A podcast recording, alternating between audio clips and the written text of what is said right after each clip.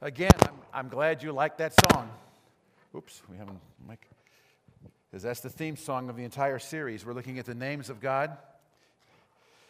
My, uh, you, you're aware that our daughter and son in law have adopted two, two young brothers, one a brand new baby, and Theo is one and a half. And Nate, our son in law, has a kind of a pet name for Julie, in the habit of calling her Babe. I've got to, I've got to go run an errand, Babe. Hmm. It's me. It's right there. Okay, we'll give it one more try. I got to go run an errand, Babe, or uh, pass the salt, Babe. You know, kids here and they, they mimic everything. Theo, a few nights ago at, at dinner, turned to Julie and said, The water, babe. this has nothing to do with the sermon. I just, just want you to know my grandkids are even cuter than yours. So just, just, just to keep it straight here, you, uh, you've seen some posters around the building 1.1.1. That's coming. It's life changing. 1.1.1. Gene, what is it? Not yet. So let's review. We're looking at the names of God. And by the way, did it, did it catch your eye? Ash Wednesday is two weeks from Wednesday. Is time going fast or what? Two weeks from Wednesday is Ash Wednesday. We kick off Lent in a couple of weeks. I feel like time's flying. We're in a series, Names of God. I, I, I want to go back and just review, just review. Remember what you went through agonizing the name of your child? That name is everything. Names were added to the list, names were taken off the list, maybe family names. Why is it so important? Because it's self revelation. You meet someone for the first time, you declare your name. You go to a conference, there's that sticker Hello, my name is. And we all have lots of names. This is critical. We have lots of names. You're saying, No, your name's Gene. Correct. Remember, my kids call me dad, my parents call me son, People in my church call me pastor. My Tammy calls me honey. All are me, all appropriate. But all require a unique relationship. Only two people really ought to call me dad, Julie and, and Jonathan. Only two people ought, really ought to call me son, Tam, uh, uh, my folks. Only person calling me honey ought to be Tammy. When the ushers here do it, it's just a little weird to me. I, maybe it's me. So, a relationship gives permission to use the name. That's the critical point. A relationship gives permission to use the name. And when you have that relationship, it's very natural to use the name. And so for us, it's a big deal. Biblical times, it was everything. Remember, Jacob had his name changed to Israel. It's incredibly important for us to learn the names of God and know what they mean because it's one of the top 10. Exodus, 10, uh, Exodus 20, verse 7, the Ten Commandments. Don't take the name of the Lord in vain. Doesn't say don't take the, don't take the Lord in vain. Don't take the name of the Lord. It's incredibly important. We honor those names. For one reason, it is a weapon of praise. Psalm 48, verse 10. According to thy name, thy name, O Lord, so is the praise to the ends of the earth. Thy right hand is full of righteousness. It doesn't say according to God is your praise, which is appropriate.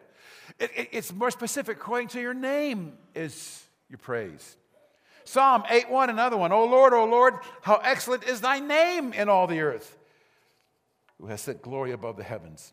So it is a praise weapon. When we have the right relationship, we praise him using this word. It's also a weapon to be used on our behalf when it rains on us. Remember, it rains on the saint and rains on the sinner? When things collapse, we go and declare his name my favorite, Proverbs 18:10.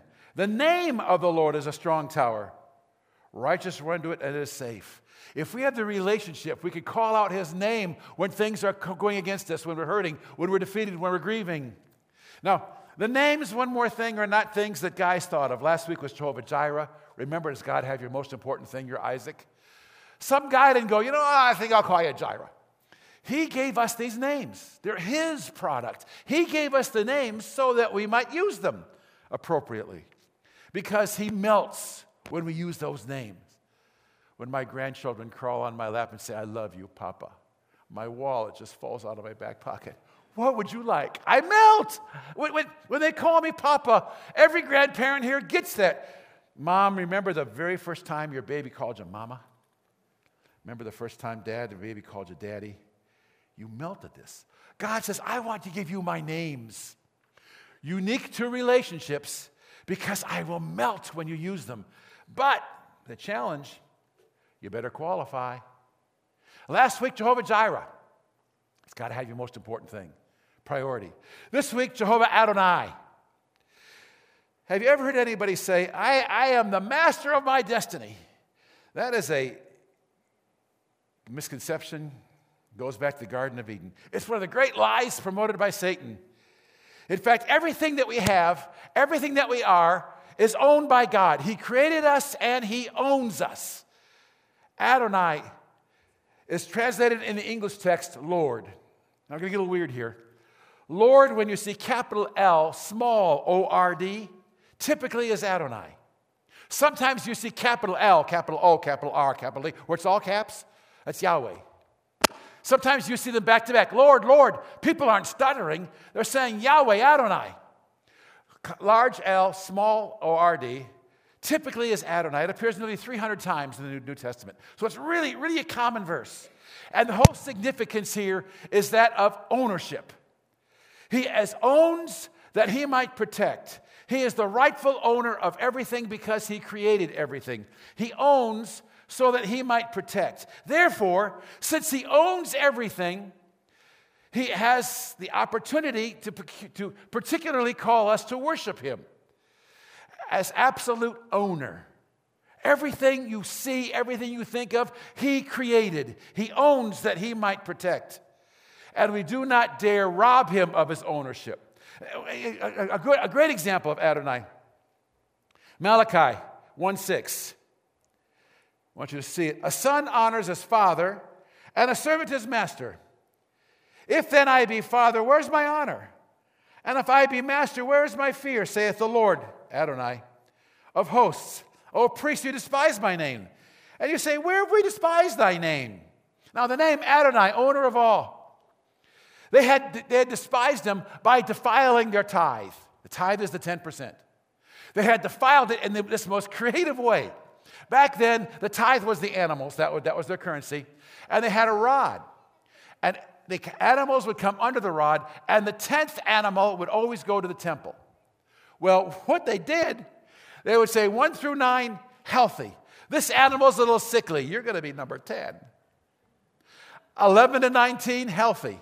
And the 20th animal is on hospice. Well, we'll, we'll make you number 20. So, out of the blue, every 10th animal was near death. It's just a coincidence, I'm telling you. Who, who knew? So God says, I'm Adonai. You're defiling the offering. You are. I realize what you're doing. And here he's using the word Adonai. I own, I own the other nine. I own them all. All I'm asking for is a recognition of your servanthood to me. All I'm asking for is a recognition that I own everything. I'm calling for that tenth as part of your reasonable service, as part of your reasonable worship. It becomes a tithing sermon, doesn't it? And God is using the word Adonai here because he says, Time out, campers. I own the first nine. All I'm asking for is the tenth, and you're giving me the sickly one? He's not happy at all. This is one of my favorite episodes because he's making that point. I own everything, I've created everything. Now, remember, where we really get the meaning of the word is the first time it's used. The episode, the story around, the first time it's used, it kind of teaches us what it means. And for almost all these names of God, we're going to go all the way back to Abram or Abraham. Remember, same guy, name change. This is very early. This, this, this goes back to Abram before he's Abraham. The first time it's used is chapter 15 of Genesis, but we gotta, we gotta backtrack a little bit to Genesis chapter 12. Abraham is told, Leave where, you, where you're living, go to the land I, I give you. So Abraham, his flocks, and his relatives, they go to another land. And his nephew Lot is there. Abraham and Lot get along fine, but Abraham's men and Lot's men ain't working out real well. They're in the new land, competition, battles, whatever. Abraham, Abram goes to Lot, and Lot goes to Abram and said, Listen, we're so close, we want nothing to, to damage our relationship. How about if we go different directions from here? We're in the land God called us. We, we need to kind of separate to protect our relationship. Fine. Now, Lot has a smaller herd, smaller amount of men. It's dangerous to travel. He begins to travel, and sure enough, Rustlers steal the herd and take Lot hostage. Abram gets word of what's happened. So he puts together 318 armed men to go rescue Lot and to get his herd back and to set up his ranch. I mean, is this not a Western? We're going to get Lot, Pilgrim. That's John Wayne, come on. It's a Western. We got a posse riding, riding to get, get, get rescue Lot from the rustlers and all. I mean, it's a Western. And sure enough, Abram and his 318 armed men take care of the rustlers, reinstate Lot. Now, Abraham's trotting back slow. Hey, you get sound effects. They're coming back. God comes to Abram and says, You know something? I am pleased. I am pleased at who you are. I am pleased at what you're doing. And I want to reaffirm to you, you are going to be the father of a nation. Now, Abram's a little ticked off right now. God told him a long time ago, You're going to have children, and those children are going to be the future. Well, he's a young man when God told him that. So Abram's going, Cool. Well, now he's in his 30s. He's going, Well, we're running out of time, but we got time. He's in his 40s, getting a little nervous. He's in his 50s. He's thinking, Yeah, this ain't working out right. He's in his 60s, he's in his 70s, now he's in his young 90s. And God comes back to him and says, Listen, I haven't forgotten about you. Abram's kind of going, I got to tell you the truth. Those, those, those years are kind of gone. So God takes him outside at night. And he does something so cool. He says, Tell you what, look up. See those stars? Count them. I think God purposely flooded the night sky with stars. I think it was overwhelming. So now Abram's going 409, 410, 913. I mean, at some point, Abram's going, I can't. And God says, That is how your seed will be. And by the way, I am Adonai. All those stars you can't count, I made them. All those stars you can't count, I own them.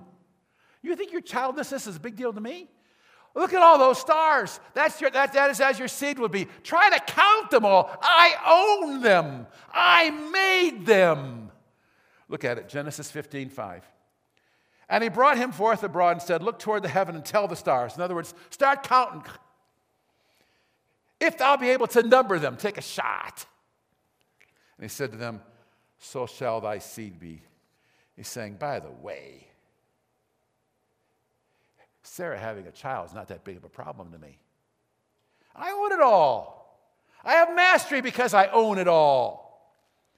Scientists had an opportunity to have an audience with God, and they came before the Holy One and said, God, we really don't need you anymore.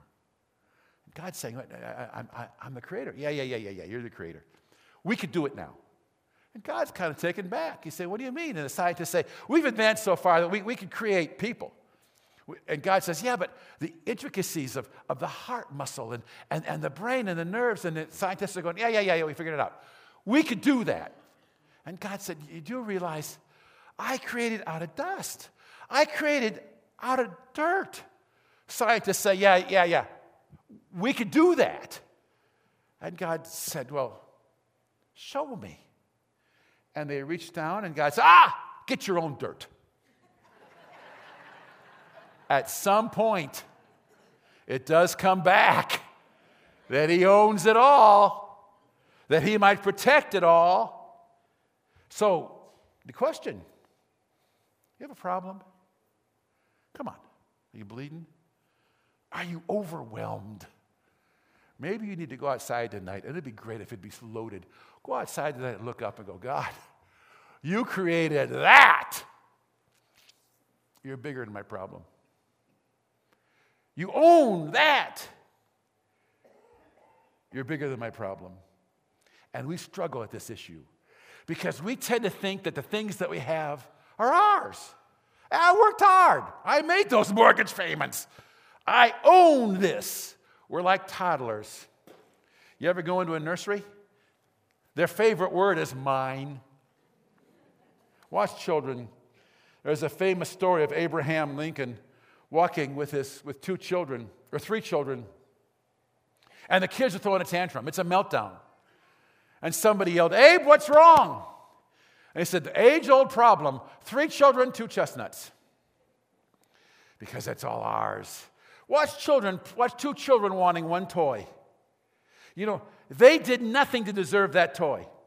They didn't build it, they didn't pay for it, but they think it's theirs. If we own a piece of land, we own our home, we paid for it. We scrapped. We both worked, husband and wife. It took a long time. We finally own our home. I finally made my last car payment. It is mine. Doesn't ownership drive you nuts? I mean, constant repairs, constant maintenance, the roof leaks, the plumbing blacks up. We're so frustrated with ownership, I almost want to say, I own nothing. I got good news. You don't. Get out of the ownership business. The hard truth you are a steward, and that's it. Adonai owns everything, including your stuff. You might as well sign a deed over to God because it becomes a joy to be a steward of everything I'm allowed to have because He owns it anyway. Enjoy God, who is Adonai owner. There's a very important passage, Exodus chapter 4, of the story of Adonai. This is that, that great argument. Moses is fighting with God. God had called him, You're going to be my mouthpiece. You're going to go to Pharaoh, uh, free my people. And Moses has 50 million reasons why he can't. Moses, I, I, I, I I'm, I'm eloquent. I can't speak. I can't do this. Exodus 4 11, take a look. And the Lord, this is not, this is not Adonai, all capitals, Yahweh.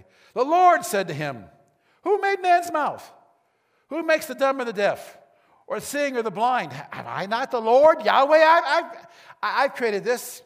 He reminds Moses, I, I created you. The fact that you're not a good speaker, I'll take care of that. I'll give you the words. You think this would be sufficient, but Moses just keeps whining. My favorite verse in the Bible Moses says, Here am I, Lord, send Aaron.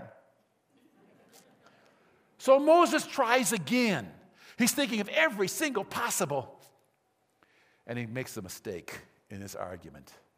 A terrible mistake recorded Exodus 4:13. And he said, "Oh my Lord, capital L, small O R D. Oh Yahweh, oh, oh Adonai, who owns everything? I pray thee by my hand of him thou wilt stand. He's using Adonai here. He's not using it as praise.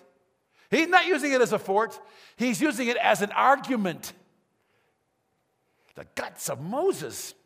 Now, God has put up with this conversation. It's gone on and on and on. God has put up with it over and over and over. Now, the very next verse, he's ticked. We finally have the anger of God. Look how it begins. Exodus 4:14. And the anger of the Lord Adonai, and the anger of Adonai was kindled against Moses. That's critical. And he said, Is not Aaron thy, the Levite thy brother? I know he could speak well. And also, behold, he come forth to meet thee. And when he seeth thee, he will be glad in his heart. He's going to concede. I'll let, I'll let Aaron go. But the kicker of that verse is the beginning. And the anger of the Lord was kindled. He is ticked. Why? God has tolerated this ongoing debate with Moses on and on and on. Every single excuse at some point, Moses, just do it. He's put up with all this. He's never gotten angry. Moses uses Adonai and the next verse says, And the anger of the Lord was there. He took the name of the Lord in vain.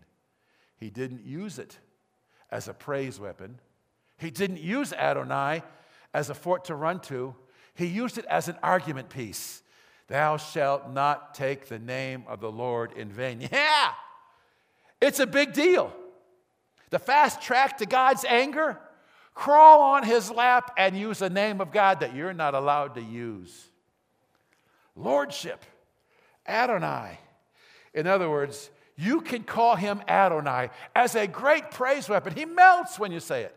You can use it as a fort to run to if he literally owns everything of you. Last week, Jehovah Jireh, he owns your priority.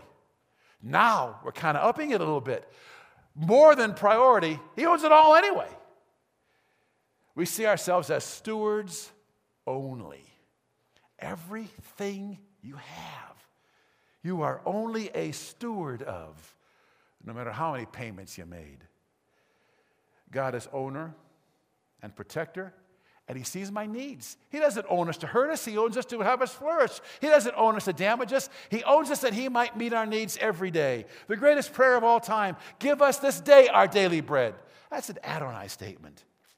As an owner, I will obey His will. Thy will be done on earth as it is in heaven. An awful lot of the Lord's Prayer comes back to Adonai. So now we get down and dirty. We kind of know what the word's about. Who do we serve? Us or Adonai? If I went through your checkbook, if I went through your calendar, what's the dominant priority? This is why, why tithing is so important. I'm not trying to turn this into a fundraising thing, but it's part of our recognition of Adonai who owns it all anyway. And we have this incredible weapon, praise weapon, fort weapon. We can crawl into his presence and say, Oh Lord, you are my Adonai. I am merely a steward, a steward only of everything I have. And I want to come before you and declare, God in heaven, you are my Adonai. Let's have prayer together. Father, the stories are great, but the challenge is even greater. Do I ever look at things that I've worked hard to receive as my property? That somehow, because of my work, I have ownership? Convict me and forgive me. Convict me if that's happening. Because I want to have the ability and even the power to step into your presence in the Holy of Holies, boldly declaring, My Adonai.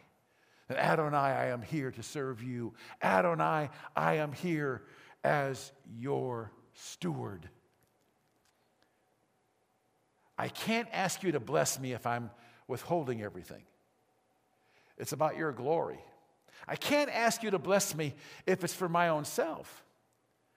But if you are my Adonai and I am a steward and I can be trusted with this, I can be trusted with more.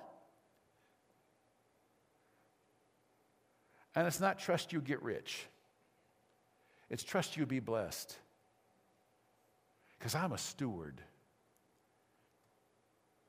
I own nothing. And Father, may we be passionate about your power, passionate who Adonai is, passionate that we have the privilege of knowing you in a deeper and deeper and deeper level because we know your name. No wonder you said, Thou shalt not take the name of the Lord in vain. It's very important for us to understand. And it's important for us to crawl into your presence on your lap and say, I love you, my Adonai.